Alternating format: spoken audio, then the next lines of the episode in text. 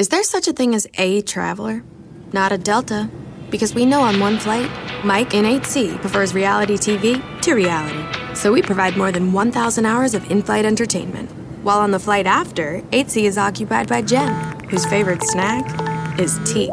That's why we provide fast, free Delta Sync Wi Fi available for SkyMiles members, because at Delta, we know. Refill? Everyone flies their own way. Delta. Keep climbing. Free Wi Fi available on most domestic flights. Terms of use apply.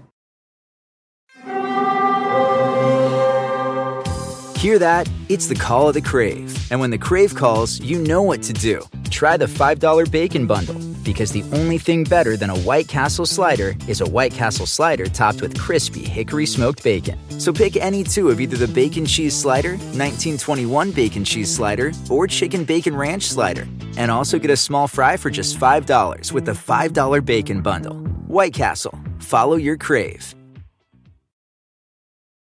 When you need mealtime inspiration, it's worth shopping Kroger, where you'll find over 30,000 mouthwatering choices that excite your inner foodie. And no matter what tasty choice you make, you'll enjoy our everyday low prices, plus extra ways to save, like digital coupons worth over $600 each week. You can also save up to $1 off per gallon at the pump with fuel points. More savings and more inspiring flavors make shopping Kroger worth it every time. Kroger, fresh for everyone. Fuel restrictions apply.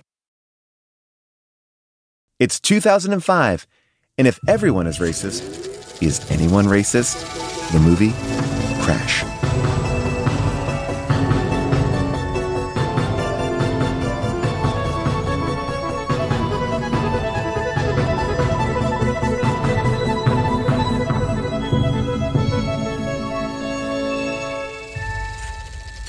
Hello, everyone, and welcome to Unspooled. Welcome to Unspooled, where we unspool the greatest films to see if they are classics. or just remembered that way. I am joined by Amy Nicholson, a bon vivant, a film critic who writes for the New York Times, and a person who belongs to a breakfast club here in Los Angeles. Uh, welcome, Amy. Thank you. You can join my breakfast club too if you feel like waking up and getting locked inside a building at seven in the morning. It is Oh my gosh. Magical. And Paul, Paul Scheer, that would be the name that I would put on that engraved invitation. Paul Scheer, writer, director, comedian, and winner of a 10 times in a row Clippers versus Lakers Battle of Los Angeles. Ooh, Congratulations. yes. For the last three years. Well, Amy, you know what? It's been a hard fought battle between these two teams. Can't be mad at that, but the Battle of LA will continue. It will never end. It will rage on even in this movie. Battles of LA, city against city, neighbor against neighbor, Clipper fan against Laker fan. I want to see that version. Now that's what we need to get into. No one here was a, a fan of a different sports team.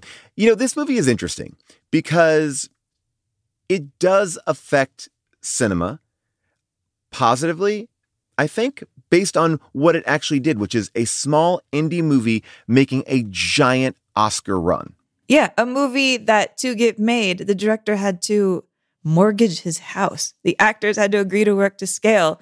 A movie that I think now, when it is said out loud, people groan, but at the time was a legitimate underdog that had a surge of passion behind it. Six Oscar nominations, three Oscar wins, best screenplay, best film editing, best picture.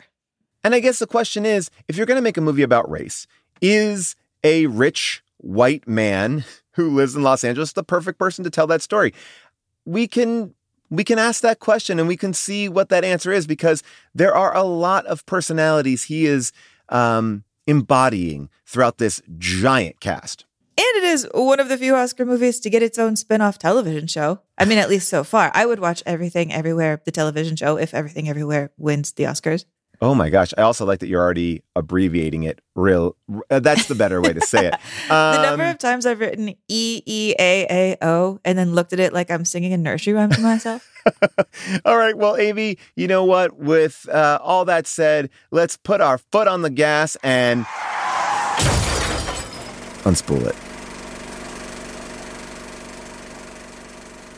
the year is 2006, and Jack Nicholson is on stage at the Oscars. What he says next will cause a firestorm whose flames have not yet gone out. One might even call it a fireball. A fireball just like the one in the movie where this racist white cop pulls over a black woman who he sexually assaulted just the day before. And he pulls her out of a car seconds before it explodes. Now, some Oscar voters saw that fireball as forgiveness, that if a racist white cop and the black woman he sexually assaulted can have a moment of connection and see each other as people, surely there's hope for us all. Where other Oscar voters saw it more as a moment of failure, that when the white cop looked in the black woman's face and saw that she was more terrified of him than the flames, he knew that he wasn't the hero of the story after all. Both of these types of Oscar voters voted for Crash to win Best Picture over the critical favorite, Brokeback Mountain. Few of them talked about it out loud, however, because the film reviews were mixed, with some reviews downright hostile. Crash had the lowest critical rating of every film that was nominated for the 2005 Best Picture. And even now, over 15 years later, people still point to Crash as one of the most controversial Best Picture wins in Oscar history. When the Hollywood Reporter did a recount in 2015, Brokeback won by a landslide. Still, Crash has become the future model for long shot Oscar campaigns, especially because it was this tiny budget $7 million movie by a first time director, Paul Haggis. Paul Haggis, the man, is even more complicated than these characters he put on screen. He was an early adopter of Scientology when he was a kid, right in community college when he was in his 20s. He rose up in the ranks. He was a high ranking member of Scientology when he won this award, but then he publicly defected and wrote exposes that have really helped tarnish, and I would say crumble apart the image of Scientology around the world. However, he also just a few months ago was found liable on several accounts of sexual assault. Uh, we're not going to get into either of those two things, but those are two very real things that are happening in the real world right now. But let's talk about the fictional world of Crash. It is expansive, it is big, it's got a lot of moving parts. It's very um, early 2000s, uh, where we have all these actors literally crashing into each other, right? Over the course of a day and a half in Los Angeles. For simplicity's sake, we're going to call all the characters by the actors' names. We have Ludacris and Larenz Tate. They carjack a married couple of Brendan Fraser and Sandra Bullock. Uh, Brendan is a DA who's scared that if people find out, he'll either lose the black vote or the cop vote.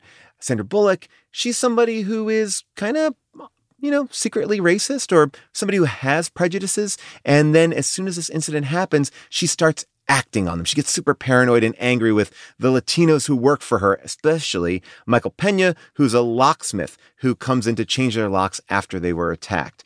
We also have uh, racist cop Matt Dillon, who pulls over a black TV director, Terrence Howard, and his wife, Thandiwe Newton. He knows that they aren't the carjackers he's supposed to be looking for, but he just wants to exert some power over them because he's mad that his dad has a urinary tract infection. He's a complicated racist. And then we have Loretta Devine, who plays uh, that insurance agent that Matt Dillon is having trouble with as well. Uh, he feels she's not helping him, and she comes back in the oddest of ways at the very end. Crash 2, if anyone is interested. Uh, Matt Dillon has been partnered uh, for the first part of this film with Ryan Phillippe, who is uh, someone who really stands up against racism and then manages to totally be a racist. We got Don Cheadle, who's kind of truly the bookend of this film. He's a detective trying to decide on how to handle the case of a white undercover officer murdering a black undercover officer. He's also sleeping with his partner, Jennifer Esposito, uh, calling her Mexican when she isn't.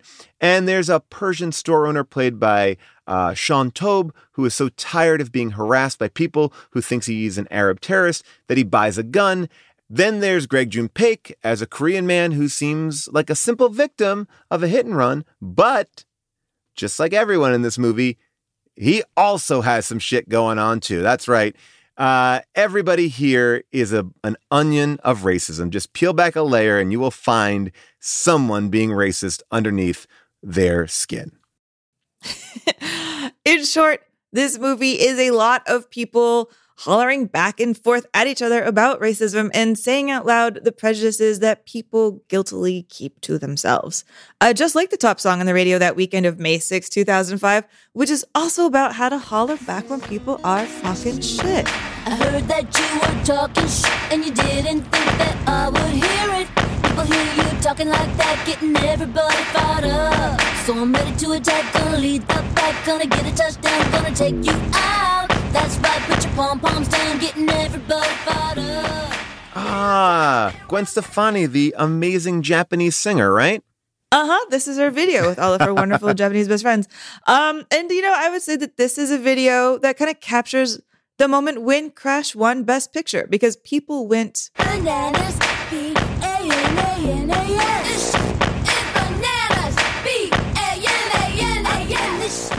Oh, Paul, is this our most appropriate song of all time? I mean, truly, I love all the work that you did to get to that. Uh, and by the way, uh, great timing on Gwen Stefani uh, for coming out with that story recently, too. So it all ties together.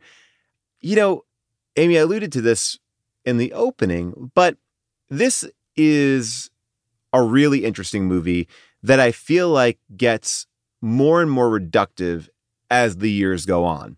You know, watching this movie in 2005, I think that there's an argument to be made that, you know, people could look at this and and feel like, okay, I'm not so bad. You know, yes, I might have these feelings, but I think everybody has these feelings. And, you know, it it it really is a movie like a salve to white guilt. But as we've gotten further, and you know, especially in this post MAGA, post George Floyd world, I think when you watch this movie, it seems a lot more dangerous than it did in 2005 because of how simple it is. I wouldn't want to say it because I feel like I'd be uh, just making a, a lame uh, metaphor, but this movie is maybe too black and white. I mean, I only have the perspective of somebody who just watched this movie in the year of our Lord 2023. For some reason, I managed to get away from watching it at the time. I was at an Oscar party when it won, and I remember everybody at my beloved buddy Matt Valine's um, his apartment standing up and screaming at the television. But I was like, oh, we were supposed to take that movie seriously. I never bothered to watch it. And then everybody was so mad that I continued to never bother to watch it. And I had kind of a complicated reaction to this movie, like going back and seeing it through that lens, because something in me actually found myself admiring this film against my will, in that at every beat, I found reasons to be mad at it, to be cranky about it. I don't like a lot of the choices. We're going to talk about all of this stuff. But at the same time, my impression of the world in 2005 is that we were all pretending that everything was fine and everything was like going great and like we were solving problems like racism and sexism. And I found myself kind of relieved that like, you know, this upward climb that I think will continue up through like Obama getting elected, everybody being like, that's it, everything is great. And then the election of Obama, the years post Obama, making me realize how dark of a place the world is and that most of my life we wallpapered over problems and pretended everything was fine. This little bit of me felt kind of glad that in 2005, this movie was like, we are all fucked up and we really need to have an actual conversation about race and things are not fine. It felt strangely prescient to me. Uh, like Oh, it predating no, Obama. I know that sounds crazy, but that's the lens I'm in right now. I understand where you might feel that. I can definitely say that the person I was in 2005 is not the person I am in 2023, thank God, uh, for multitudes of reasons. But I remember watching this movie, and I think what makes this movie feel engaging is the performances. Straight off, you are looking at a like a murderer's row of fantastic actors.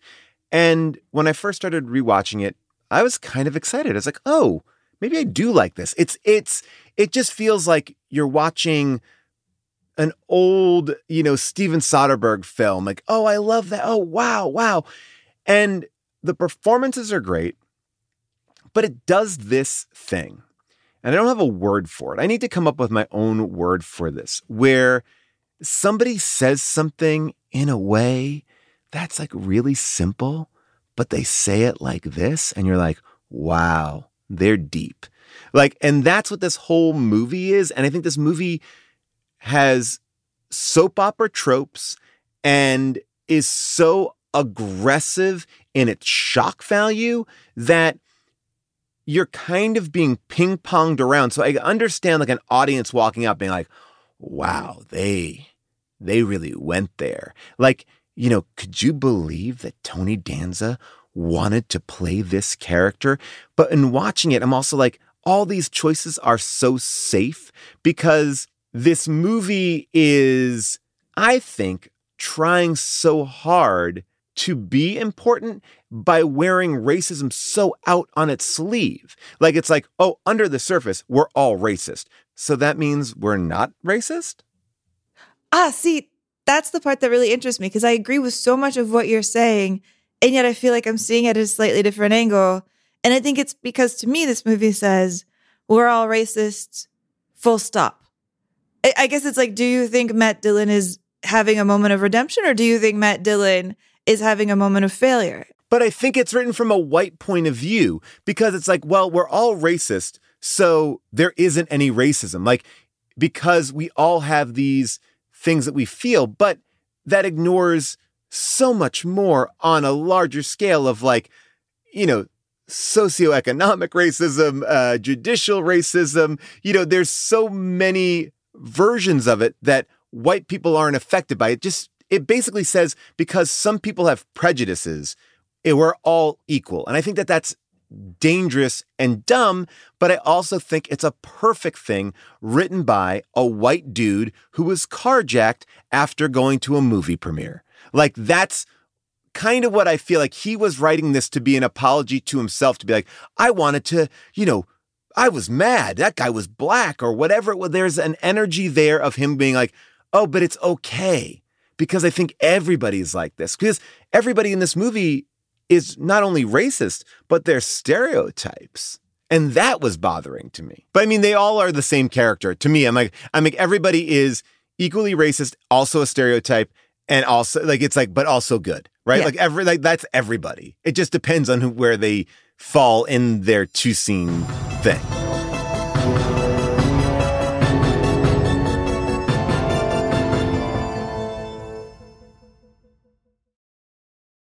Life is a highway, and on it there will be many chicken sandwiches. But there's only one McCrispy. So go ahead and hit the turn signal if you know about this juicy gem of a detour. For over 130 years, McCormick has helped you make mom's lasagna to keep her secret recipe alive. Take over taco night. No matter how chaotic your day is, conquer the bake sale, even if you get to it last minute. And craft the perfect Sunday brunch when it's not even Sunday. Because with McCormick by your side, it's gonna be great. I mean, but Paul Haggis has said that he sees himself in all of the characters. That all of the characters are him. So they're the yeah, they- they- same. They, They're are all the same. That's what. It, yeah, they're all versions of Paul Haggis yelling at himself. And okay, if we're going to talk about the, the carjacking, let's just talk about the carjacking. Let's get into Yeah. it. Like, here's him saying that this happened to him. All of these things happened to me. The, the carjacking that happened to me, uh, changing the locks in the house, that was us. The video being stolen. Uh, all those things were just little things that happened to us. And I just decided to write it from the other person's point of view. I read it from the carjacker's point of view rather than my own. And um, and so uh, uh, I just wonder what, what happened when they stole that tape and what if that saying what, what happened there. By the way, the full story of this is like, yeah, he was like at a blockbuster video. He's coming home from the movie premiere of Silence of the Lambs. He and his wife went in. They rented something Norwegian. The guys who carjacked them not only took his car, they took the video he had just rented too. And so he gave this interview, and so he was telling like an interview about it that he like told the cops. this is his quote in the interview. I think you'll discover that these men have been here quite often looking for that video, and it was never in. And they saw us coming out with it, and it was just too much to take. So they grabbed the video, and then they had to take the car just to make a getaway. And the interviewer is like, You really said that? And he is like, Oh, yeah, I totally said that. And then a couple weeks later, the interviewer interviewer's like, No, really, you really said that? And Paul Haggis told the interviewer, Well, it sounds exactly like something I would do. And it sounds so improbable, I'd never do it. So you just take your choice. And the interviewer kind of falls on the side of the story that Paul Haggis just tells giant stories and lies to everybody about everything. And eventually, at one point, he's like, I don't know. I tell stories so many times, I have no idea what's true or not in my own life. Oh boy. So, this is the grain of salt with which to examine every quote I might actually say in this uh, episode that comes from Paul Haggis, which is God knows. God knows what's true. The man loves a good story. And he said that over the years, about once a year, he would think about the two guys who stole it and he would ask himself, what was their deal? Were they friends? Had they just done this like for the first time that night? Was this a new thing for them? Were they used to it? Like, what was their life? And he would wonder about what they did and then he would forget about it and then he would come back to it and then he'd start wondering about it again. And then he finally wrote it down and he came up with, you know, this opening scene that I love and makes me so angry at the same time. Wait, wait, wait. You see what that woman just did? You see that? Why, She's cold. She got colder as soon as she saw us, though. Oh, man, come on, don't, don't. Man, look around you, man. You couldn't find a whiter, safer, or better lit part of this city right now. But yet, this white woman sees two black guys who look like UCLA students strolling down the sidewalk, and her reaction is blind fear? I mean, look at us, dog. Are we dressed like gangbangers? Huh? No. Do we look threatening? No. Fact, if anybody should be scared around here, it's us. We the only two black faces surrounded by a sea of over-caffeinated white people patrolled by the trigger-happy LAPD. So you tell me, why aren't we scared? Because we got guns? You could be right. Get the fuck out of the car! Give me the keys! Come on, hurry up! Okay, okay, okay. I do want to talk about this because, again, I don't think this is a movie that's trying to be problematic. It feels to me very much like a white guy in 2005 wrestling with his perspective of racism. I think it's incredibly hard for a white, wealthy man to give a real granular look at how racism plays out in society. I just think and and God bless, maybe there are people out there that could do that and I don't mean to offend any wealthy white man, but I do believe that when you write these two black men as being angry at being stereotyped, but then showing them being the stereotype and then heighten that by not only making them a stereotype, but then putting them in a position where they do a crime. Like you are really reinforcing some terrible ideas. And that to me is dangerous because those two characters that we follow throughout the film, and Ludacris does have one of the, the craziest endings of any character in this movie. I just think it makes you say, what I believe is true. They may have more multitudes than I think that these people have, but at their root, they're still that. Right? At their root, they're not tipping. At their root, they're still carjackers. You know, and even at the end, when Ludacris has this change of heart where he releases a, a van load of, are we going to call them uh, trafficked Asian people out of a van, you know, this, this really gut wrenching moment, like where he's releasing these, you know, this, this group of people into the street. I think his last line is like, get out of here, you chop suey motherfucker. And then like gets in the car and kind of like smiles like, hmm, today was a good day. And like, what the fuck am I watching? Like, what the fuck am I watching, Amy? Like, like it really is like wild. It's like everyone can be a piece of shit. And I think what really bothers me is that every character in this movie can make themselves feel better about them being racist. And that to me, like that smile at the end from Ludacris really spun me out because I'm like, what? Like, are you, what are you smiling at? Like you just, like you just freed slaves, hostages, sex workers, whatever you want to call, like human beings who are caged. You freed them and fucking insulted them as they got out of your van. And you gave them 40 bucks as though they can get even one meal for each of them between it. Release them on the streets of LA. Yeah. Like what? Absolutely broken and filthy and wearing clothes that they have probably had to like soil themselves in since they've been locked in a van for over 24 hours. And then the music, and then the music for one millisecond sounds like it's about to play Alanis Morissette ironic.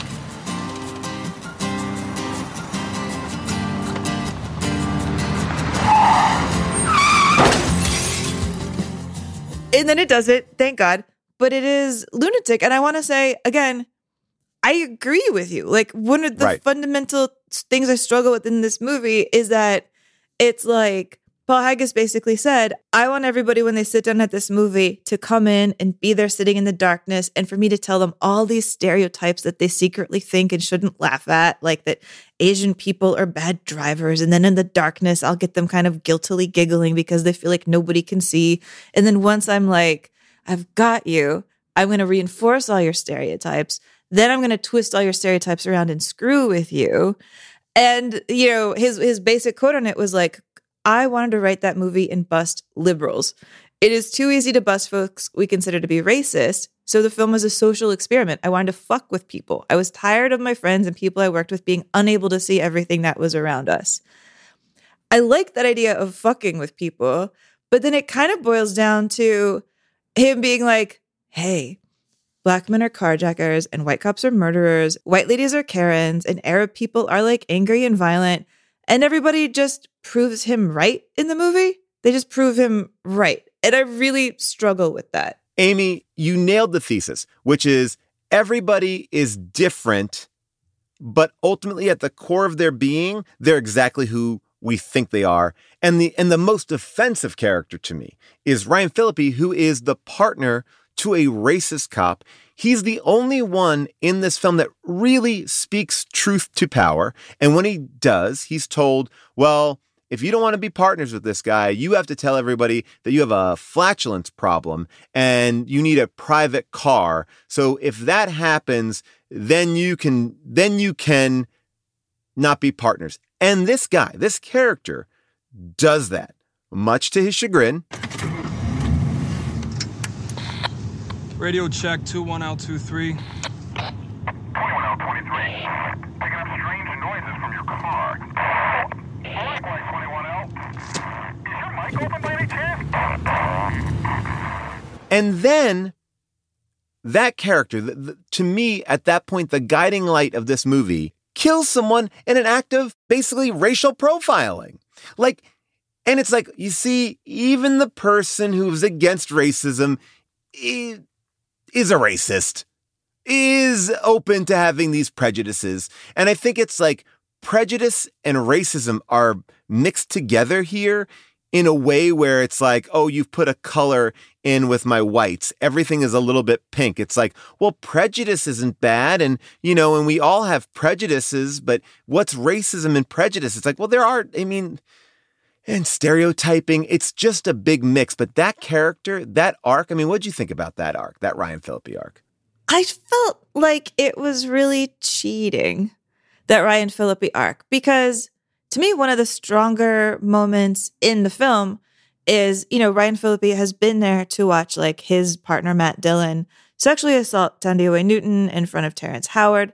Then he runs across Terrence Howard again, and he does exactly what you kind of really wish that police would do. He would stand up in the moment against the cops and says like we need to give this guy a warning. Like we keep talking right now that one of the ways to try to heal policing if there is any way is to go back to kind of a neighborhood cop idea where the policemen know the people in their neighborhood, where they're aware of everybody, they know their history, they can kind of speak up for people and say I know him, I can vouch for this guy, which he does. And to this scene's credit where he does that for Terrence Howard when Terrence Howard is having a very very very very very bad day is this scene is written and performed in a way where it's not easy.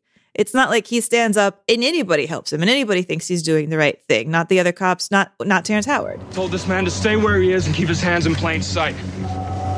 This man better be related to you by blood. Because this is fucking nuts. I need this favor. You can check the guy's name, his license. He's got no priors, no warrants. I need to let him know with a warning. What kind of fucking warning? A harsh warning. Thank you. You've been warned. Do you understand me? Do you understand me? You want something from me? Because I'm right here. I'm trying to help you. I didn't ask for your help, did I? Go home. That scene is hard and it makes it clear how thankless it is to do the right thing between like that and the fart jokes. So then at the very next time we really see him, he's just like super angry and touchy, just like straight up like starts yelling at Larenz Tate and like thinking the worst things about him, being like, you don't like hockey, you don't like country music, and just builds this up to like an angry fight kind of out of nowhere. It feels really false. It feels really false on both of their behalfs. Why don't you laugh outside? Yo, why are you getting all bent out of shape? Not getting bent, man. Just pulling over. Come on, man, keep driving.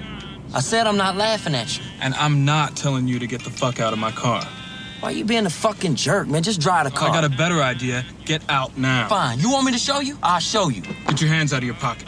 Put your hands where I can Man, see who the them. fuck you think you talking Put your to? hands where I can see them. You want to see what's in my hands? I'll show you what's in my fucking hands. I mean, and I think the arc that they're trying to articulate is well, Matt Dillon was right. Matt Dillon says to him, you know, in a very close embrace, like, hey, if you're a cop long enough, you'll become a racist too. And If you're a cop longer than nine hours, and that's like the joke of this whole fucking scene. It's like, okay, he had one interaction and now he, you know, not to say that he's a racist, but he, you know, fires his gun immediately on this young black man for laughing. Like he's not doing anything incredibly threatening, but he's profiled him and he now is carrying around these prejudices and forces him to kill somebody. And it just felt like, man, this is weak. By the way, the thing that, of course, uh, Larenz is pulling out of his pocket is like a St. Christopher medal, which he's been like kind of putting on his dashboard. Mhm. He's like laughing because, as different as they are, Ryan Phillippe has one on his car too. He's trying to pull it out to show him. Uh, he doesn't want to just say what it is for some reason. And then this is like the coincidence that gets them killed. There's also another character that gets the grand fuck you treatment, which is this Korean man who is uh, a victim of a hit and run. And again, to really unpack every part of why this movie has things that are problematic in it, we would be here for a four hour episode. But he's a victim of a hit and run from Ludacris and Larenz Tate. They decide, even though they're carjackers, they're going to do the right thing and they're going to drop him off at a hospital. And you think, oh my God, this poor man was just a victim of a, a violent crime, only to be revealed to be a human trafficker. Like, and that to me is like, can't you just have a person who isn't knee deep in something so fucked up? It takes Sandra Bullock to sprain her ankle to realize that she's not racist. And the only reason why she realizes that she's not racist is because when she needed help, the only person who helped her was a Latino. It's like, does that cure her racism? It's like, that's what I feel like. And I'm sorry to keep on going back to it, but it's like, okay, I can feel all these things, but if I'm personally benefited by them, then I'm not feeling these things. And and that to me feels like the way that you see a lot of politics, you know, you'll see a lot of legislators uh, you know, speak out about gay marriage and then uh, inevitably uh, one of the members of their family becomes, you know, comes out as Mhm. being gay and then they're all of a sudden all for it. It's like, well, I can't identify with it unless it happens to me. And I feel like Sandra Bullock isn't ever looking at her prejudices. She's just basically thankful that the person who she who helped her was like Latino. It's it's so I don't know. I'm like you I'm know what so I wish like was in that scene? Yeah. Is I wish that like after she tells her housekeeper, "You're my best friend," that Haggis had given the housekeeper just even a quiet moment to have a look on her face that's like, "Lady, I have actual friends. This is so sad if I'm your best friend. Like you're not my best friend. She's not her best friend. That's yes, nuts." And I think it really goes to show you how susceptible we can all be to really nice production values, big stars, and plotting that I do believe in the theater, you could feel like you are watching something incredibly important. And we we saw this a little bit with Green Book a couple years ago. You know, Green Book is this movie where it's like, hey, you might be racist and you might have your own things, but if you get them in the car together, they're to find out that they both like football and they both like beer or what, you know, whatever that was. You know, I think we are always looking for these movies to say, it's okay not to change. It's okay not to question more. It's okay to be like, well, yeah, I do feel that way, but that's the end of the examination. And I think that's what I'm really having trouble with. But can I say that is actually the thing I respect most about this film is hmm. that it doesn't heal racism over the course of 2 hours. That it's not like and you've now seen this movie and now racism is over. It's just like here is racism. Cuz I do feel like the way that Hollywood tends to feel comfortable about films about racism is they do the green book thing. They make them period. You know, they put it in the past. And I feel like when you take a film that's about racism and put it in the past, you're supposed to kind of infer, well, that's how it was.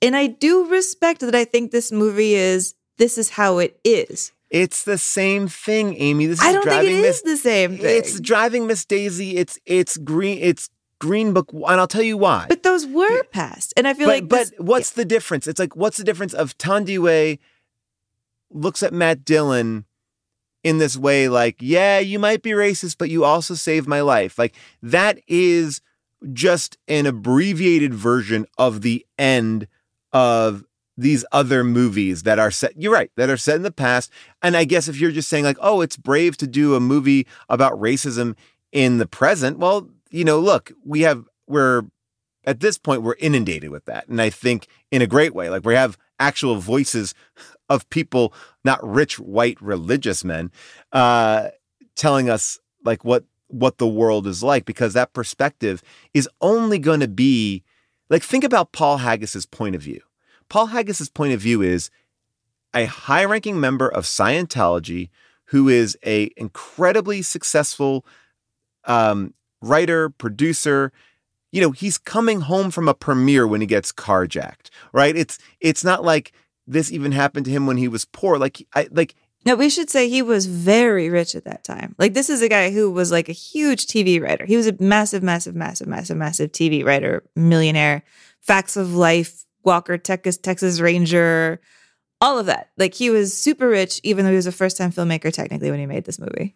And I do think that there is something to say for his want to make it. But I guess my question is is whose perspective is he giving? And when he says they're all me, well, you don't have enough. You don't have enough to give everybody that. And, and look, Well, but also then there's the layer of what he puts on the page and what turns out to be in the movie. Because Mm-hmm. Newton gave this really great interview in 2020. I think it was to Vulture, New, Ma- New York Magazine, or something like that, where she's basically like, I will tell you some tea about my entire life. And she talks about this scene and she's she does a few really interesting things about it. Like, but let's talk about the look first. She was like, this is her quote. I had a sense that that look was supposed to be a look of connection, like you saved me. But for me, the look to him was, okay, it turns out I got saved by the worst person in the world. My trauma does not end here, that is for sure. And she's like, I didn't feel it was redemptive, at least not from my character's point of view.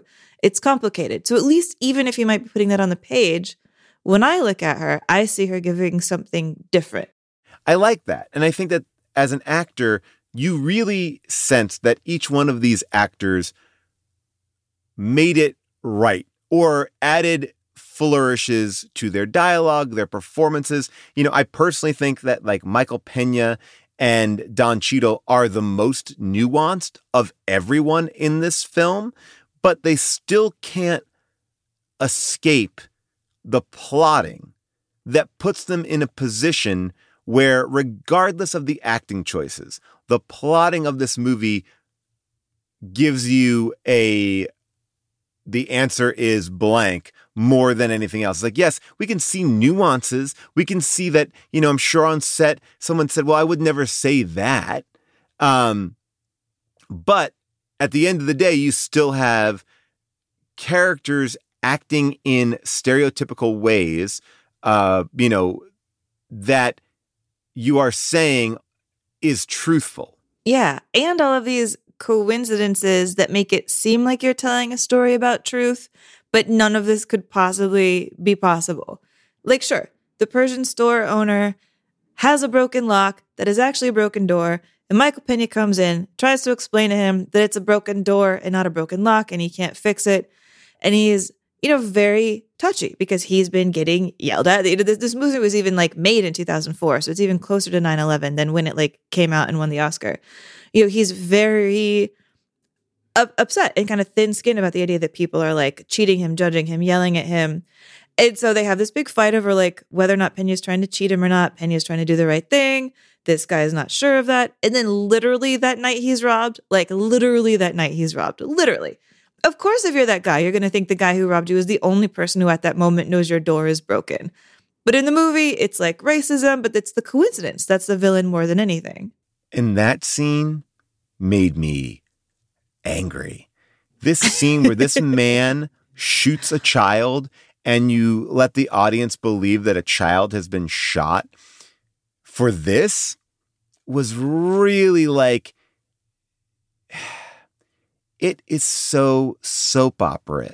If you're going to make that choice, make that fucking choice. Don't make that choice and take it back. Like any bold choice is completely erased. Ryan Phillippe going to his, you know, sergeant and saying, "My partner's racist." That's taken away when he acts racist. Our our store owners like, "I'm to my anger is to actually affect something terribly. I shoot a kid." Do you take that away? This cop molests this woman and starts to create a fractured relationship between her and her husband because her husband didn't do anything.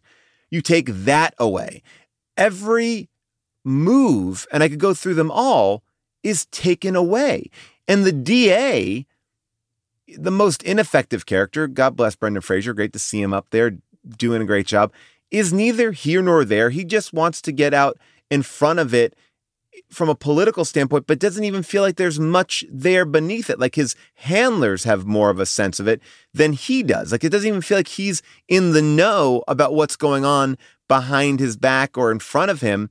So it's like, well, all right, so this one character who actually has a position of power doesn't even care to affect any change but for his election.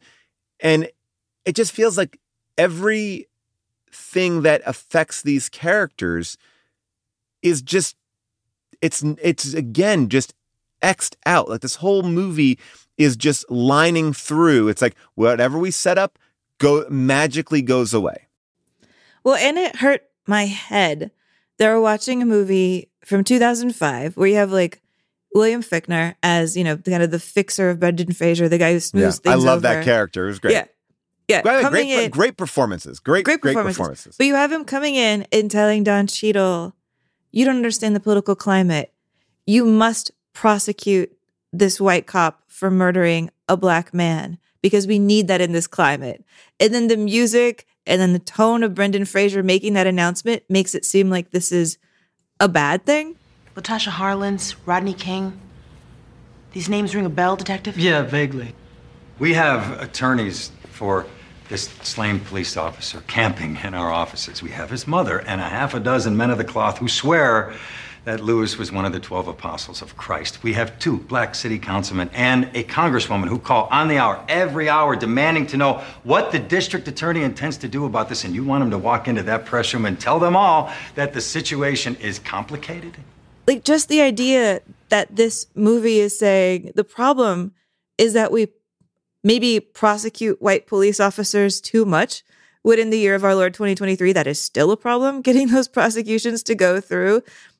Like that cracks my brain in half. And and to go back to the part about the shooting and the little girl, that the movie is like not only cheats the shooting, like not only he brings out the gun, he shoots the little girl, somehow she's alive. You then spend like the next 40 minutes of the movie, 30 minutes of the movie being like, was it a magic bullet? What happened? And then at the very end, there's the reveal that his gun was filled with blanks. And you're like, oh, okay. But it's like he goes through the stages of girl is dead. No, she's fine.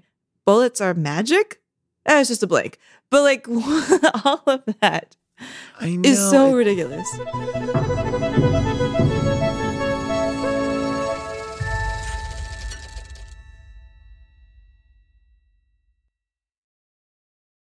Life is a highway, and on it there will be many chicken sandwiches. But there's only one McCrispy. So go ahead and hit the turn signal if you know about this juicy gem of a detour. Whether you're a morning person or a bedtime procrastinator, everyone deserves a mattress that works for their style. And you'll find the best mattress for you at Ashley. The new Tempur Adapt collection at Ashley brings you one of a kind body conforming technology, making every sleep tailored to be your best. The collection also features cool to the touch covers and motion absorption to help minimize sleep disruptions from partners, pets, or kids. Shop the all new Tempur Adapt collection at Ashley in store or online at ashley.com. Ashley, for the love of home.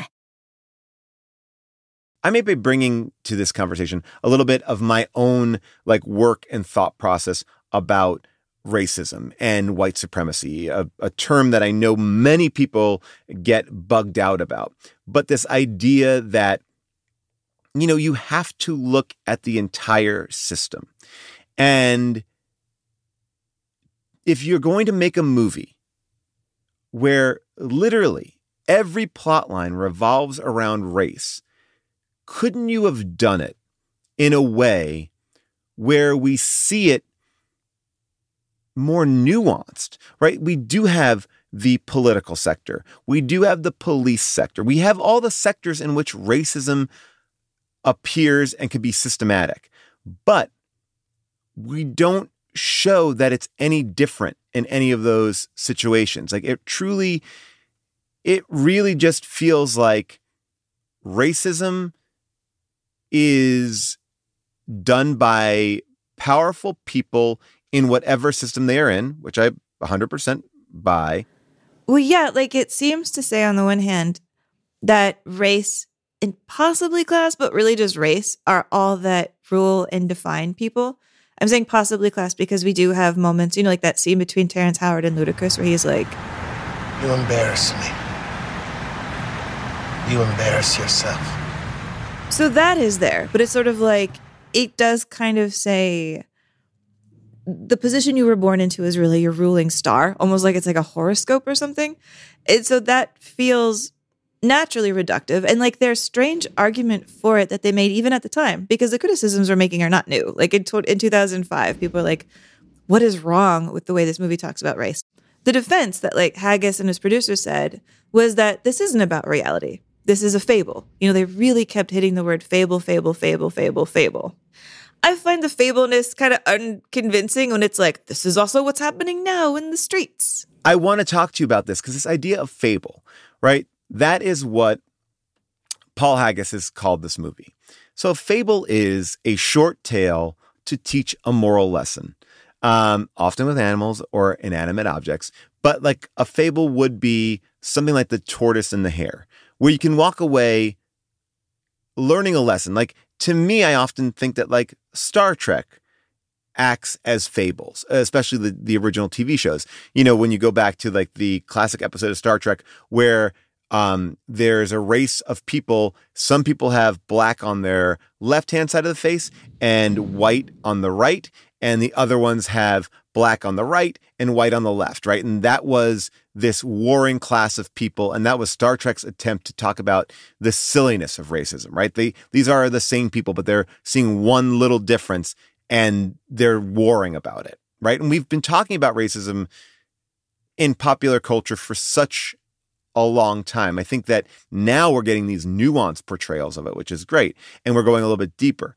But if we're talking about it purely from a fable point of view, what's the fable? What's the lesson learned? What's the moral lesson? The moral lesson is it's okay to have prejudices. It's okay to stereotype people because chances are you are also being stereotyped by them.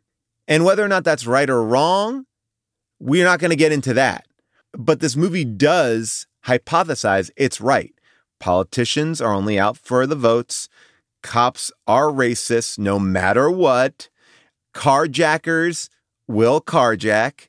Um, and for no other reason than to get some quick money. The only one who's off the hook really is is Michael Pena, who's like, Yeah, I just Michael want to be Pena, a right. good guy, and I'm a good guy. Yes. And I, I agree. Like Michael Pena, and I do think that Don Cheadle, it feels a little forced in that moment where he's really riding, not wanting to acknowledge what Jennifer Esposito is. Even for 2005, like that's your partner. Like he seems, that one seems so like egregious. Like, oh no, you're white. Okay, wait. It's like it, like I that read a little false to me. It felt like, oh, we need to throw something in here for him, which is fine. But that's what my problem is. is like, why couldn't you just let those two characters? Because I do believe that they actually give the most internal performances. You know, they're not the ones that are out there screaming at people. Um, and I think Michael Pena is great. I think Michael Pena is really great in this. And I think the reason why I Yeah. like him is because racism is hoisted on him throughout the entire film. And he does nothing. Thank God. Like, I literally thought that that final scene of Michael Pena looking out the window with his wife and daughter in the bed was going to like pan down and he's going to have a gun, you know, or like at one point he would walk to a car and do something, you know, awful, or like you pan down to his basement and it's full of those, you know, uh, sex trafficked uh, Yeah. Chinese immigrants. Like, Or even you know, as like you pan down to his basement. I don't know why I'm saying basement. Like people in LA have basements, but like it's a fable. pan- I mean, they can all have it's a fable. Yeah, here a Fable LA, everybody has a basement. You pan down to his basement, and it's like all of the stuff he stole from the Persian shopkeeper's store or something like that. Yes, right. Yes. Ugh, that would kill me. Like I, having not seen this movie, I was freaked out even that like that uh Thandiwe Newton was going to blow up in the car. And that it would Yes. be like, see, you shouldn't have argued with the cop. You should have just let him Right, save let him you. do his thing. I was so nervous about that. And why is that a heroic moment? I know it's like the heroic moment is, oh man, this guy did his job, even if it was a black person. Like that's what they're kind of getting at to a certain degree. It's like, well, you know what? The- No matter if he's racist or not, he's still doing a good job. I mean, I really do think that it's like him walking through the movie thinking he's the aggrieved hero and then looking into her eyes when she's screaming and how much she would rather die than let him touch her. Like, I mean, just listen to her voice. Not you! Not you. Don't touch me! Don't touch me! Keep away from me! Lady, I'm, I'm trying. I'm trying to help you. Fuck you! Not you! Somebody! Anybody else! Please, somebody! And I will say, I guess his one moment of learning, I don't think he completely learns or absorbs that he is a, a, a piece of shit. But I do think he at least No is way. like, may I have your permission to cut your seatbelt off? That's like the best that he could do. But that said, that said, that said, even with all of this, like, given your definition of fable, I do reject that this is a fable. Um, and I reject it with a little bit of relief because that is what I like about this movie is that it doesn't teach a lesson. That it just is more of like a look in the mirror, man, like examine yourself. Because yeah, I grew up in San Antonio, Texas, and when I moved to LA, I really had a lot of culture shock because this town is so segregated. Much more segregated than I expected. You know, like San Antonio is a really diverse city. Like the demographics actually aren't super different than Los Angeles, but the feeling on the street is so different. Los Angeles has a tension that San Antonio didn't have when I was there growing up. And even now when I like go to other parts of America, I always feel like it's like certain cities that I expect to be like more racist are actually less racist. When I go to visit like Michigan, it seems like less segregated than LA does. I'm always like, why is this city that I love so much? Why does it have this kind of like tension in it? Like, why are why when I go to bars is it only ever one type of person in every type of bar? Not even just by race, but by like age, by class, by interest. Like this city has lots of just micro bubbles. Not an excitingly new thing to say. That's like kind of the definition of LA. But I find it to be such a relief to go to other cities and you go into a bar and it's a giant cross section of humanity, which I don't find in bars in Los Angeles. It's a very confusing town. So I appreciate that this movie is at least calling LA out because I can really sit in LA very comfortably and be like, man, my relatives in Michigan, like, do they even know what news is? They must like be kind of like sheltered and blah, blah, blah, blah, blah. And then I go there and I'm like, no, no, LA is also sheltered in its own way. I appreciate that about this movie. I really do. And I I think I kind of came to recognize while watching this movie that it's more interesting and perhaps more accurate to watch it not through a lens of this is what race is, but through a lens of this is what hypocrisy is. I think the hypocrisy element of it is actually pretty dead on. You know, how we can go through life thinking of ourselves one way and then acting a different way. And to make that point, I think he has a lot of leaden jokes, like the ludicrous one where you have this great conversation about like tipping and prejudice and stereotypes and how you think people are going to treat you and how the way you think they're going to treat you reflects on how you treat them and it creates this cycle. And then to come out of it with that kind of like but um bump borscht belt joke of like we're the carjackers now, ha ha ha. It feels like the natural outcome of talking about hypocrisy and also a bad joke. And if anything, it reminded me of that moment in The Graduate where where Mike Nichols is so eager to like make a dumb joke in the middle of the very first like Mrs. Robinson Right. seduction scene that it like for me kills all of Mrs. Robinson's attraction to Benjamin forever. It feels like that where you're like you're so eager to get to the joke that you kind of ruin the point of your movie. Yeah, well, I think it's like, well, I'm bringing up something heavy, which is this character of Don Cheadle's mom. I'm like, oh, you you think that's the heaviest thing you're bringing up, not the five scenes before this that we've already seen racism played out? Like, it also just goes to show you his unawareness of what is heavy or trying to like, look, if you want to make a racial farce, do it you can. I mean, you know, Spike Lee did it. Like, you know, uh, and I think that that's a movie that has gotten better with age as well. Like with Bamboozled, which has gotten, uh, I think, better as time has gone on. Maybe what I will give this movie is it's too ambitious. It's too ambitious to explore race because it doesn't give it enough time to really live with any character. You're seeing these short little things. And when we go back to the time when this came out, we are talking about, you know, a lot of films that felt the same of this area. Like I called this like uh Magnolia for Dummies. Or, you know, or racist Magnolia for Dummies. Like oh my it's god, sort of it like is. It's even ripping off the Aimee Mann like Yes. musical montage at the end, and it's got snow instead of frogs. Yes.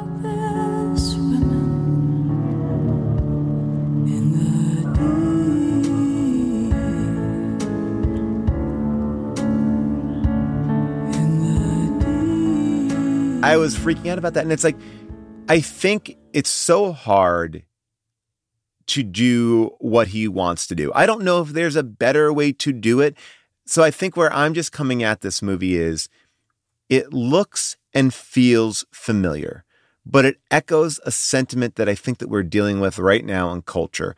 And movies like this, and I'm not saying this is the only one, but I'm saying movies like this have created a problem of intolerance because it minimizes people's differences. It's the equivalent of saying, like, I don't see color. This movie is saying, it's not saying I don't see color. It's saying I see color, but so do you. So I'm okay. This is like a, like again a salve for the white person to be like, you know what? Everyone's bad, but not Latinos, because probably if you're seeing this movie in an indie art house, they're cleaning your house, so you don't have to worry about them. They're actually good. So don't feel bad about them. But you should be a little bit nervous of those black kids that you see over there. And you know, and, and you know what? Hey, look, I'll say it. Cops are racist. I, I did it. I said it. You know, it's like it's just irresponsible because it doesn't preach tolerance at any level. It doesn't preach compassion at any level. It doesn't even preach like exceptions. Like the the biggest moment that we're supposed to see is like Ludacris sees a bus full of people being sold on the black market for God knows what. And he's like, no, let's not do that. And you're supposed to be like, wow, that guy, pff." Like it's like the ba- like the most basic human, like it's so aggressively large.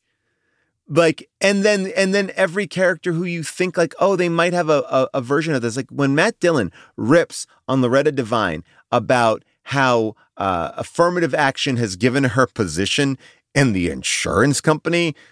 I don't want to get into the logic there, but and, and I love that he's really upset about his dad's UTI. It's like, oh, my wife has a yeast infection that makes me racist. You know, it's like, all right, so his dad's got a UTI. He goes in there, he bitches out Loretta Devine, who takes it. And I think that the way that she reacts is so interesting. Again, like a nice, subtle, different performance. And then you end the movie, you bookend the movie with her getting into a crash, which is how the movie starts, and her basically a meet the first words out of her mouth are like, "You dumb, you know, I don't speak English. Speak English to like an Asian man." I'm like, Oh, God. Oh, where speak American. I think this is speak speak, American. American. Can I tell you something? I'll talk about this very briefly. My brother in law is uh, a Chinese man, and he got into a small fender bender with somebody that I know. And that person immediately went racist Mm-mm. on my brother in law, not knowing that that was my brother in law. My brother in law and I were watching a movie, and he jumped up when he saw this person in a film. And it's like, that's the guy, because we'd heard the story. And I was like, what? Him? So there's more to that story in the sense of like how we went about approaching it uh, once I knew that this is somebody that I actually knew. But I think that's the base level that this movie is living in the immediate reaction, but it does no deeper thinking than the most heightened animal brain version to someone different. It's like if you're in a fight and someone is larger than you, you're going to call them fat. If someone's tall, you how's the air up there? You know, whatever it is, like all these like base reactions. This movie is saying all we are are base reactions. And once you get past the base reactions, we're good people, but we'll always probably lead with racism. I don't know. I'm I'm really wrestling with this in a way of like I'm I'm not arguing is this movie good or bad. I just think that we are so used to seeing such easily manipulative stuff like this that makes us feel good or probably makes white people feel good um, that it's fun to dig in and be like no how wrong this is You know, I just realized the year before Crash came out, I moved to Koreatown. You know, I've been in Koreatown in LA pretty much since I've been in LA. I love this neighborhood. And as I was moving into Koreatown, like literally moving in, like I had my car full of all of my stuff and I was turning onto the street where I was going to live and I was at a light. Somebody rear ended me and like, you know, totaled my car and then like drove away. In that first week, and I'd only been living in LA for a year. That first week, the number of people who said, Well, you did just move to Koreatown. That's why you got rear ended is astounding. Is astounding. Right. And that was the year before this movie came out. So you can't at least say that it's not inaccurate about LA. And I guess that's also what your story says. But you're right. What does it do? Right. He's like, I mean, Haggis is basically like, I'm going to tell you some ugly truths. That was his whole shtick. We say things in this which are not nice. We say we speak truths that are ugly, ugly truths, and uh, and, and we let nice people say those things. Uh, we let you know some beloved people, Sandra Bullock, one of the most beloved people in America, say horrible, horrible things, and and you know, and half of us should be going, you know, oh, it's horrible, but yeah, I, I sort of feel that because unless you explore these issues, unless you just sit them out and go, no, this is the truth, guys. We don't like it. It's not politically correct. It's not, but this is the truth. This is what we feel. And until you explore those issues, you can't deal with them. You can't handle them. I still can see how this movie won the Oscar really easily because not only, you know, is it this story about LA, but honestly, what this movie really had is just all those movie stars. Like, when you think about how like Oscar season works here and the campaigns, it's kind of like the more movie stars, the better. Because movie stars are going to go out and they're going to host cocktail hours talking about your movie, and movie stars Right. are going to say like, pay attention look at this movie you have to watch this movie i'm going to do a q&a after this movie and like the more a movie starts doing publicity for your film the better. And it is almost impossible to think about a movie that had more movie stars promoting this film and had this kind of powerful story behind it in that everybody in this film did it for scale. You know like everybody in this film film basically was acting for like $6000 a week which you know you have sandra bullock in your movie for $6000 a week. Sandra bullock hasn't even made a movie for a year and a half because she's been telling everybody none of the material is that good. And then she comes out and she decides to do your movie for $6 million like yeah i can absolutely see why you know sag like the largest branch of the Oscars was like, we're all going to watch this movie and we're all going to absolutely pay attention to it. And then on top of that, one of the things that they did in promoting it that was so smart is this is really the first movie to be like, we're going to make DVDs, baby. And we're going to send over 100,000 DVDs out to every corner of the Academy. And they're going to have to watch this movie. And in a way, that was part of the magic of being a movie that came out in May. They were like, we're already on DVD. It doesn't matter. Like, we're not going to get pirated. We can send our DVD out. And that calculus is much different if your movie's coming out in December and it's not on DVD and you really want people to go buy tickets. Like, they always say come out the later the better and that er, helps your Oscar chances, but I don't know if I believe that um, sending those DVDs out, taking that risk, and then having everybody watch it and having all of these movie stars in it, I do believe that that is a major reason why this won. And you know, this is a movie that Paul Haggis, and this is maybe part of the lore. He didn't even want them to do an Oscar campaign, right? Like he was like, I actively told him, don't waste your time or money. I will say before we get too far away from it, too, I do want to like call out that while it was incredibly divisive, it won a lot of awards across the boards. It was nominated across the boards. I think, you know, you're right. Like looking at it in the 2005 point of view, I think you can get pulled in. It's also, I got pulled in. Like the first 20 minutes is like, am I going to like this movie? And then I think the repetition of it is what got me to be really furious with it. I, I think the one person we haven't really talked about that I feel like really was a breakthrough for this world and this film was Terrence Howard. Terrence Howard, who's the producer, who's pulled over early in the movie by um, Matt Dillon, and his wife is the one that's sexually assaulted. Um, you know, he has an interesting storyline. Uh, he is a TV director.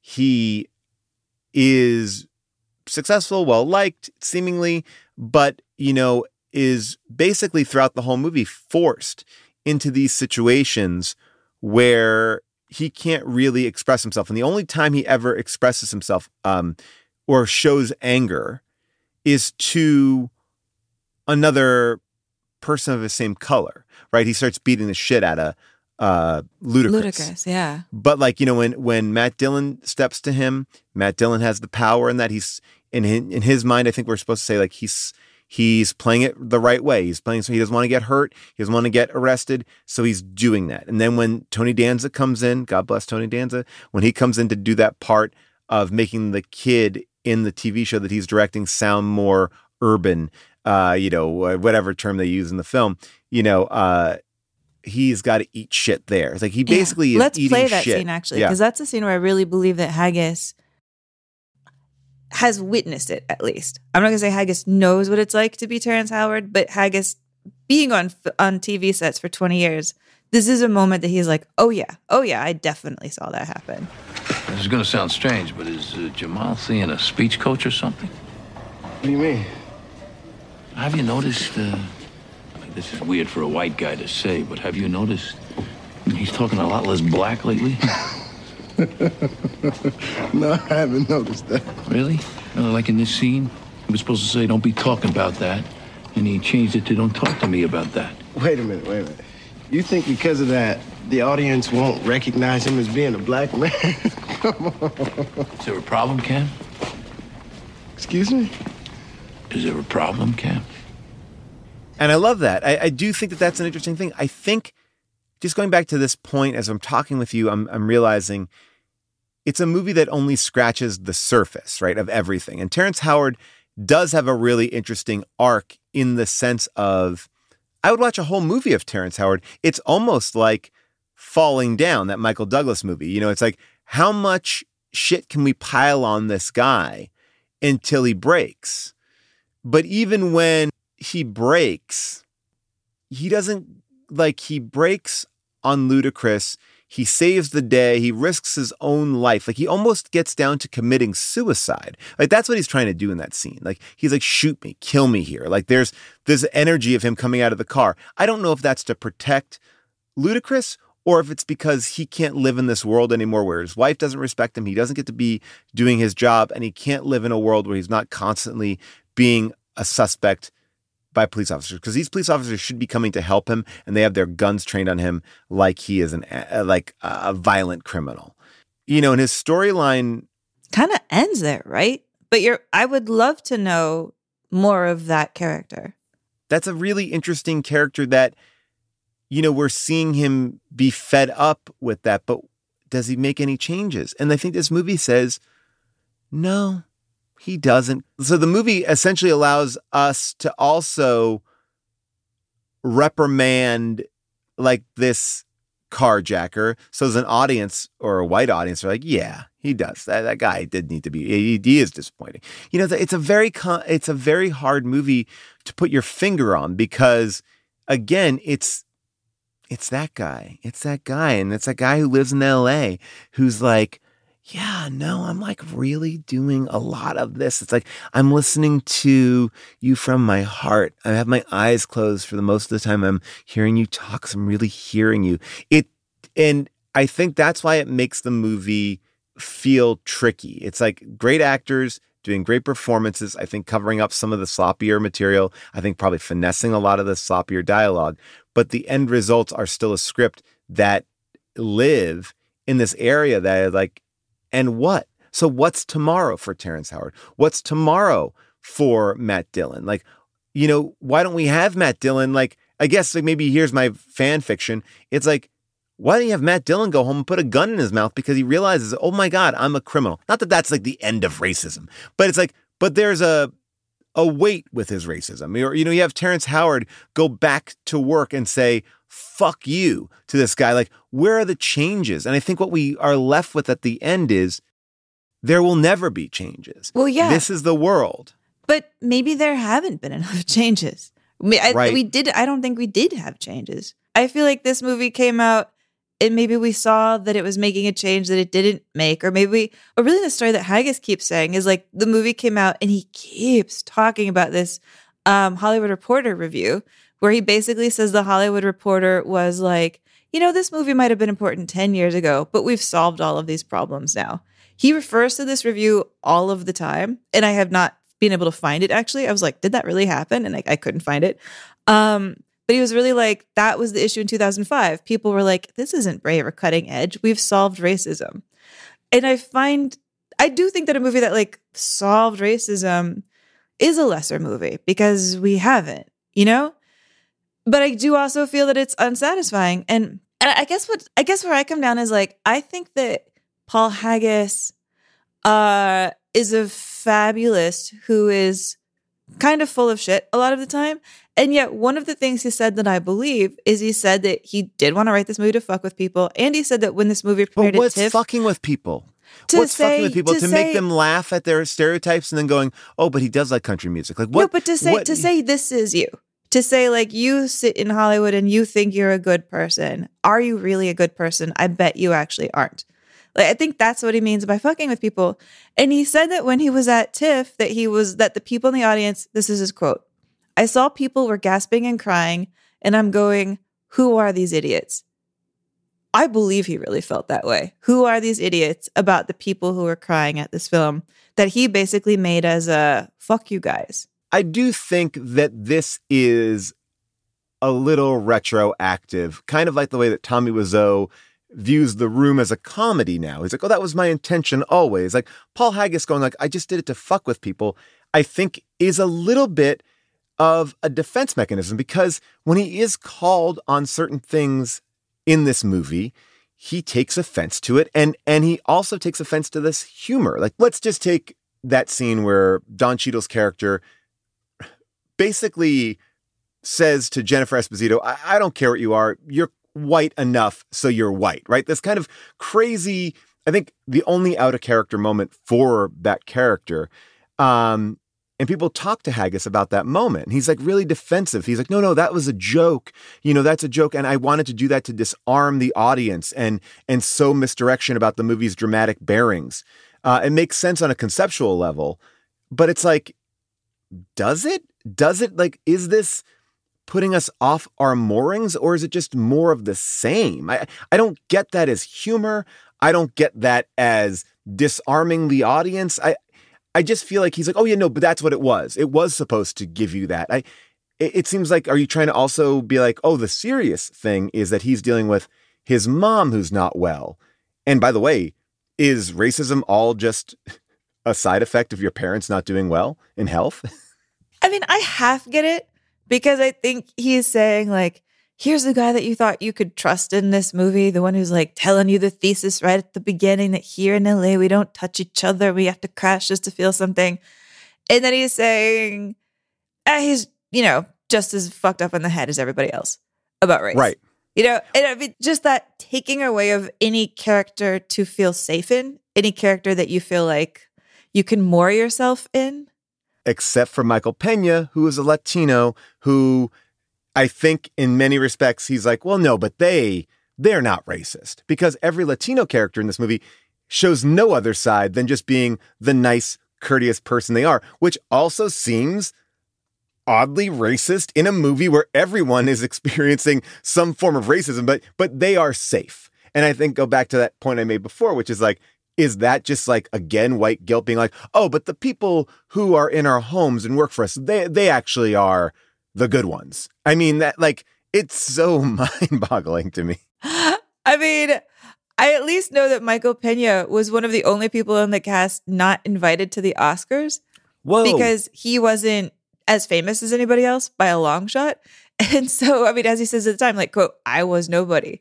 So all he could do instead was like his agent got him on the list for like a viewing party that was at some bar in La oh Cienega. Oh my god. And he like went up and he showed up at the door, and the door guy wouldn't let him in because he wasn't on the list somehow after all. And he kept being like, I'm on Crash, I'm in Crash. And they finally let him in. He got into this viewing party for the Oscars. He got a drink. He sat alone. And when Crash won, he screamed, and he was the only body cheering in the bar, and people were just staring at him like, "We have no idea who you are, what you're doing cow. here." I mean, he has always said at least the one really positive aspect for Crash for him was that up until this point in his career, he had only been really playing gang members. Like that was just Right. it. That was all casting people ever saw him as. And that Crash finally became this pivot point where he was seen as somebody who actually had range as an actor, seen as somebody beyond. And so at least there's that. No, I, I take that. And I, I was truly looking at this movie and thinking about it in a grander scale. There is a lot of hate here. I've expressed a lot of like frustration and anger at this movie. But I do wonder does this movie have a lasting effect on our culture, on the films that we make? And I want to just lean into what you were saying before, which is you know, oftentimes we tell these stories, especially in mainstream Hollywood movies, which this isn't, by the way. And that's the one important point I'd like to point out. Like, most of the times, those racism stories are told, like, and racism doesn't exist. And that's in a big budget movie. Here, I feel like the message is the same, but it's a little indie, which, whatever, I'll put that on the side because I'm trying to give it a compliment and say, I think that a movie like this, whether it makes you angry or you feel like, it connected with you on some way, it might have opened up people to tell more stories like this that feel quote unquote like honest. If you do it out of anger going like, fuck this guy, I'm going to show you like a true movie about race from a perspective that is different, then like God bless, like go and make that. And maybe this movie was the catalyst for that. I also think that it shows because of its success that a actors, big name actors could cut their pay and tell a story that feels more personal, feels smaller. I mean, this changes the entire business. So I do think on some level, the big actors, the low budget, and the personal nature of the story, whether or not that worked or didn't, I do think it influenced the way that people can tell stories and make them incredibly personal. And I think we've gotten from this point further into a world where there is a lot more nuance. And I think that's, you know, maybe it's it's me just reacting to the first one out of the gate or one of the ones that are trying to be something um, and failing because we've now seen such a long history since then of movies that's done it better. Well, Ludacris has said that he doesn't think that Fast and Furious would exist without Crash as an ensemble piece. Hmm. Before then, being like, here is a cast made of all different corners of Los Angeles, all different ethnicities, you know, in a film together that makes money. And if that's true, and I think he's being somewhat sarcastic, but let's just pretend he's being absolutely serious that this is not a ludicrous statement, that he is now Chris Sincere Bridges. Chris Sincere Bridges, if he is sincere about this, then that means that Crash is basically responsible for everything because I feel like Fast and Furious is responsible for so much of the diverse casting we finally get today. That that is also a blockbuster that encouraged producers to feel confident putting together all sorts of people in a cast. And so if we're extrapolating for there, we're like, wow, man, it's all thanks to Crash. And I don't believe that at all. And I don't think Ludacris believes that either. But it's a fun argument to have. I I I won't disbelieve it because I think on some level you're right that you can show that like money can be made. I mean, that's at the end of the day, that's, That's what it, this right? this business is all about. Can you make money on this stuff? And I will say, look at it in context. We had our conversation about Brokeback Mountain a few episodes ago, and what we got to in that movie was something similar. While beautiful, while artistic, it also seemed incredibly safe. It seemed like, is that the one that we want to save? Or is it really the one that put bigger actors, it made money, and it opened the doors? And if you put both of these movies side by side and you say that that is a movie that may have introduced people to part of gay culture that they felt nervous to explore or seek out. Uh, and the same thing for a movie like this that, you know, opened up doors that people felt a little bit nervous to go through. That is a win. And sometimes, often, those movies pale in comparison to where we get. So, in a way, we can say that 2005 saved America. But what I think is really ironic and funny about this is that I believe that a lot of Crash's hate stems from the fact that it beat Brokeback at the at the Oscars. That here are these two films that actually now can see kind of operating in tandem as 2 Mhm. films opening doors to create the Hollywood that we know today. And these two films seeming kind of passe looking back from today, but these two films were pit against each other. They weren't seen as tandem. And there was just all of this like outrage that Crash beat Brokeback. And I think that outrage is one of those things that cast a shadow here, kind of in the way that everybody pretends like they don't think Shakespeare in Love is a good movie because it beats Saving Private Ryan. When I will stand firm and say Shakespeare in Love is a better movie than Saving Private Ryan. And I thought it was really interesting researching this episode to go back to this moment in 2005, 2006, lead up to that Oscar campaign, where people were losing their mind about this. Like, like publicly. Ernest Borgnine, Tony Curtis, you know, older members of the Academy said, We will not watch Brokeback Mountain. We find it disgusting. And there was this, you know, absolutely justified, like kind of defensiveness on behalf of Brokeback. How dare you? How dare you? And when the postmortem pieces started to come out about why did Crash beat Brokeback, one of the things Kenneth Turan, who writes for the LA Times, you know, wrote was he thought, you know, more than any of the other nominated films, Brokeback Mountain was the one people told me they didn't really feel like seeing, didn't really get, didn't understand the fuss over. Did I really like it? They wanted to know. Yes, I really did. But in the privacy of the voting booth, as many candidates who have led in polls only to lose elections have found out, people are free to act out the unspoken fears and unconscious prejudices that they would never breathe to another soul or likely acknowledge to himself. So he's basically saying that Brokeback lost because people behave the way that they do in Crash, which is they hold all these prejudices, they don't want to say them out loud. And when they kind of do, they're like, oh, I don't really want to watch a movie about gay cowboys. And that that effect that this film captures is why it won in a weird way. That totally makes sense to me. Uh, it it also has something that I believe Hollywood always and often rewards, which is big movie stars.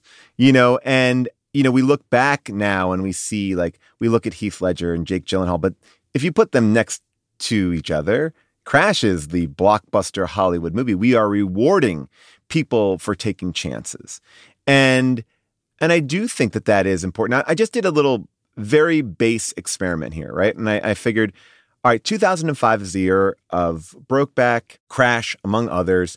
But when you look at the top 10 box office, you know, films, you look at that, it's, you know, War of the Worlds, it's Harry Potter, it's Star Wars. And then I skipped ahead two years because I figured, okay, maybe these movies start to influence where we go. And slowly but surely, over from 2007 all the way through 2012 and, and continuing on, we start to see these smaller movies break into the top 20 movies of the year. You know, they start to take over. And I think that part of that is actors willing to take a chance because they were rewarded for cutting their salary and trying something a little bit different. But it also is a chance to do a personal story like Slumdog Millionaire you know, comes out, uh, you know, a couple just a couple years later, and I think that not to say that you know, like Ludacris says that without Crash, it wouldn't be Fast and Furious, but I think by 2009.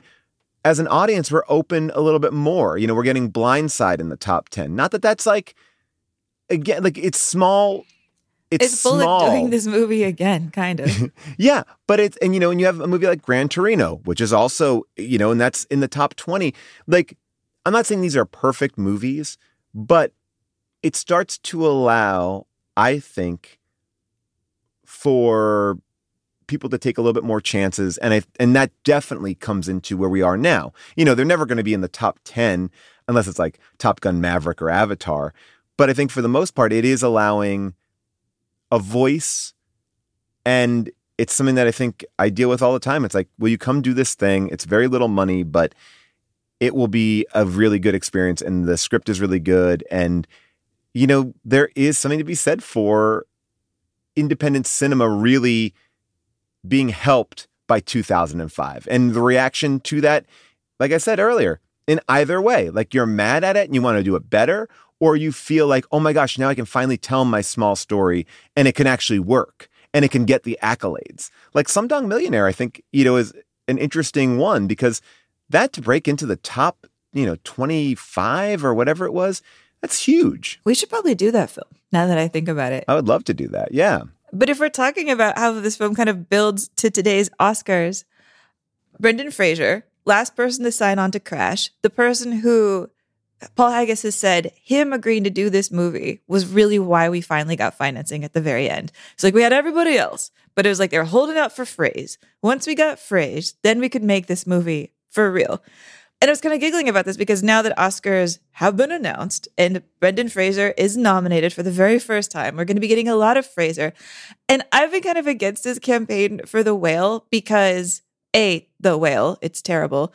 But B, when I saw him do like a post-film Q&A for The Whale, this is me being a petty little bitch, but like Brendan Fraser was doing this kind of like looking to the rafters. Oh, let me tell you about this great performance that I'm in and how much it meant to me. And oh, no, no, no, no. And I was like, oh, what a phony. I can't believe he's doing this for this movie. And then I went back and watched some of his interviews for Crash, and he's just had that voice the whole time. I'm the asshole. This is just how he talks. Rick Cabot's moral conundrum is that he has to make a decision about whether or not to squash a volatile situation that could ignite another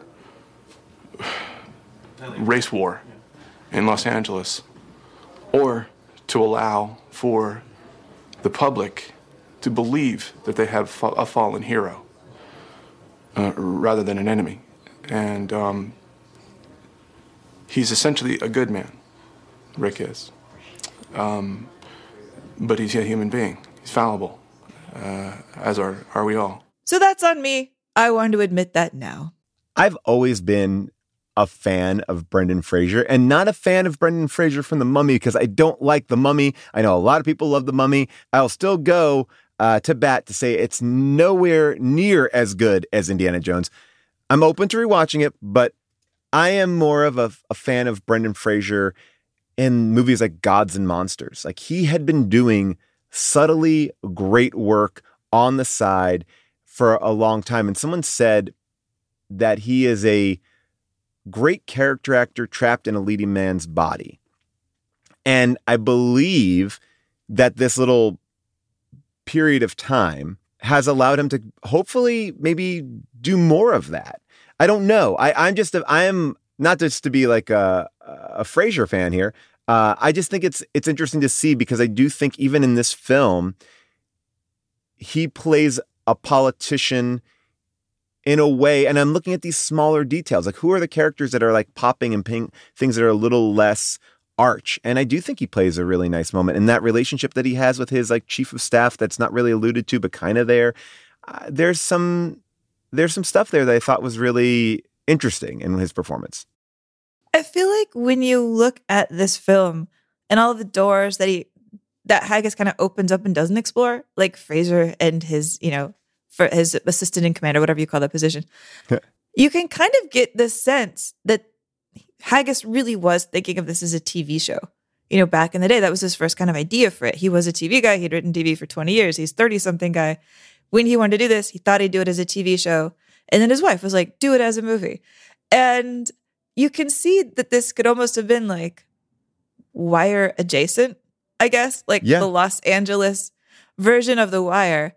But then as soon as I start going down that thought thought process, I'm like, oh, but they did try to make this a TV show. And it was so ridiculous. Have I you heard remember. Oh my God. We got to play the trailer. Okay. Lives will collide, and tensions will ignite. From the producers of the Academy Award winning film comes the explosive new drama He's here because of you. Put your mouth around the white tube and blow into it. All right there, baby. That will take you to the edge. To the future. And when you least expect it, Chill, man, chill. You crazy, man, crazy, huh? push you over. Let's go. By the way, as a callback to this month of episodes on films with controversies behind them, one of the stars of the Crash TV show was the one, the only Dennis Hopper. You have to listen to him right here. I count the grains of sand on the beach and measure the sea. I understand the speech of the dumb, and I hear the voiceless. The smell has come to my sense of a hard shelled tortoise, boiling and bubbling with a lamb's flesh in a bronze pot. The cauldron underneath it is bronze, and the lid is bronze. Now tell me, Delphi, do you see my doom? Amazing Hopper performance right there. I, I mean, really, maybe we should do Crash the whole first season. I mean, that should be uh we should split off into a miniseries. There, there's two, I think, two seasons of Crash. Two seasons of Crash. That's Yeah. so much crashing. I was trying to count all of the cars that get crashed into in this movie, and I really, I really feel like I didn't get all of them. But there's, I mean, an endless amount of cars in here. A lot of cars, a lot of cars, and there's uh 26 episodes of that show. So imagine how many cars are in that. Oh my god, if we're already on like kind of a, a rhythm of seven cars that are pivotal plot points in two hours, what on earth could two seasons be? That's like a whole uh, Toyota dealership. And again, if the purpose of movies is to make money, what better way to make money than selling cars? Amy, we brought it full circle. uh, and I think we can both agree that uh, whatever you might think of Crash, this uh, shit is bananas. All right, well, we're heading into the season of love, of Valentine's Day. Yes. of of sweat and abs and kissing and kissing in the rain. And I was starting to think, what is a romantic film that I could pick that would keep kind of this pattern going on of films that elicit boos and swoons. And I thought, oh my God, Paul, we have to do a movie that I actually deeply, really enjoy. But every time you bring it up in polite society, somebody's going to go, oh my fucking God already. And that is, of course, The Notebook. Oh, I love it. I've never seen The Notebook, but you're right. It's one of those movies that is often, uh, you know, said with uh, an utter distaste. But I also know people love it. This this might be a film like Love Actually. I don't know. I don't know what it would be. I, I truly don't. I, I don't know much about it besides rain, and that really is just because there's a picture. I think someone dies. That that's about all I know. Oh, I'm so happy for your heart. It's going to expand. I mean, come on. This is a movie with Ryan Gosling, Rachel McAdams having genuine chemistry because they're dating at the time. My God. This is oh, everything you want from a romantic movie. If you don't like this movie, it's probably just because you don't like romances.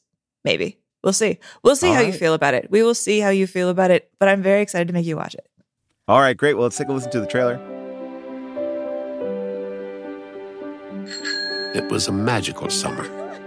Noah was a country boy. Allie was from the city. They met the night of the carnival. They had nothing in common, but after seeing Allie that night, something inside Noah snapped. Will you go out with me? No! No? Damn, my hand's slipping. Okay, fine. I'll go out with you. No, don't do me any favors. No, I want to. Say it again. I want to go out with you. All right, all right, we'll go out.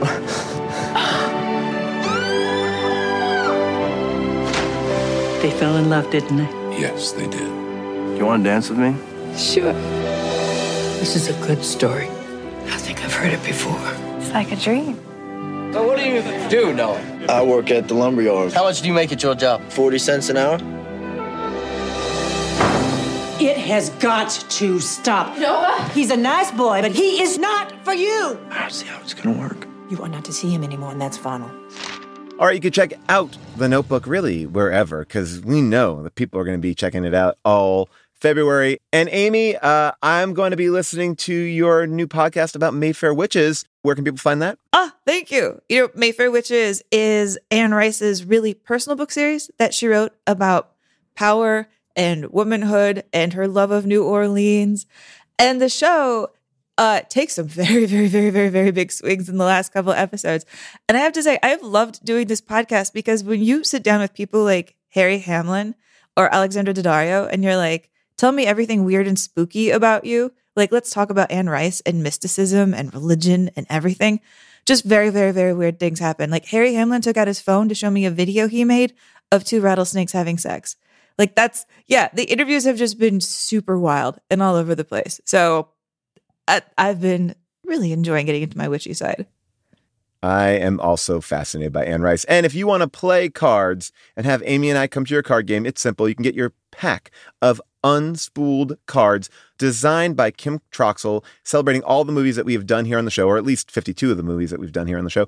Uh, go to podswag.com, find the unspooled show page, and you can order right there. They're awesome. Everyone that I've given a deck to really uh, loves it. So uh, definitely check that out. Until next week, but a big thank you to our producer, Josh Richmond, our associate producer, Jessica Cisneros, our engineer, Casey Holford, our EPs, Cody Fisher and Colin Anderson, our MVP, Molly Reynolds, our theme song by Michael Cassidy, our fan art by Kim Troxel.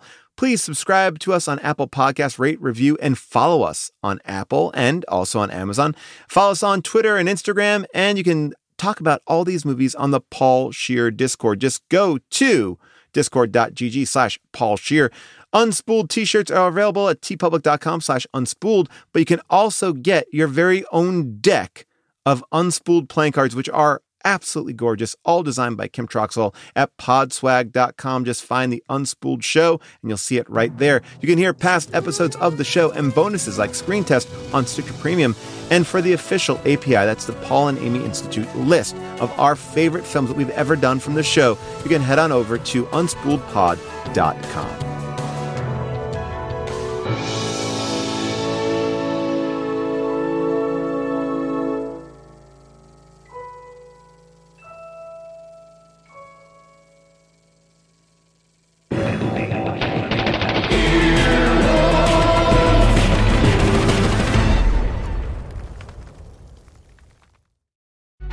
Life is a highway, and on it there will be many chicken sandwiches. But there's only one McCrispy. So go ahead and hit the turn signal if you know about this juicy gem of a detour. The living room is where you make life's most beautiful memories. But your sofa shouldn't be the one remembering them. The new life resistant, high performance furniture collection from Ashley is designed to withstand all the spills, slip ups, and muddy paws that come with the best parts of life. Ashley high performance sofas and recliners are soft, on trend, and easy to clean. Shop the high performance furniture in store or online at ashley.com. Ashley, for the love of home.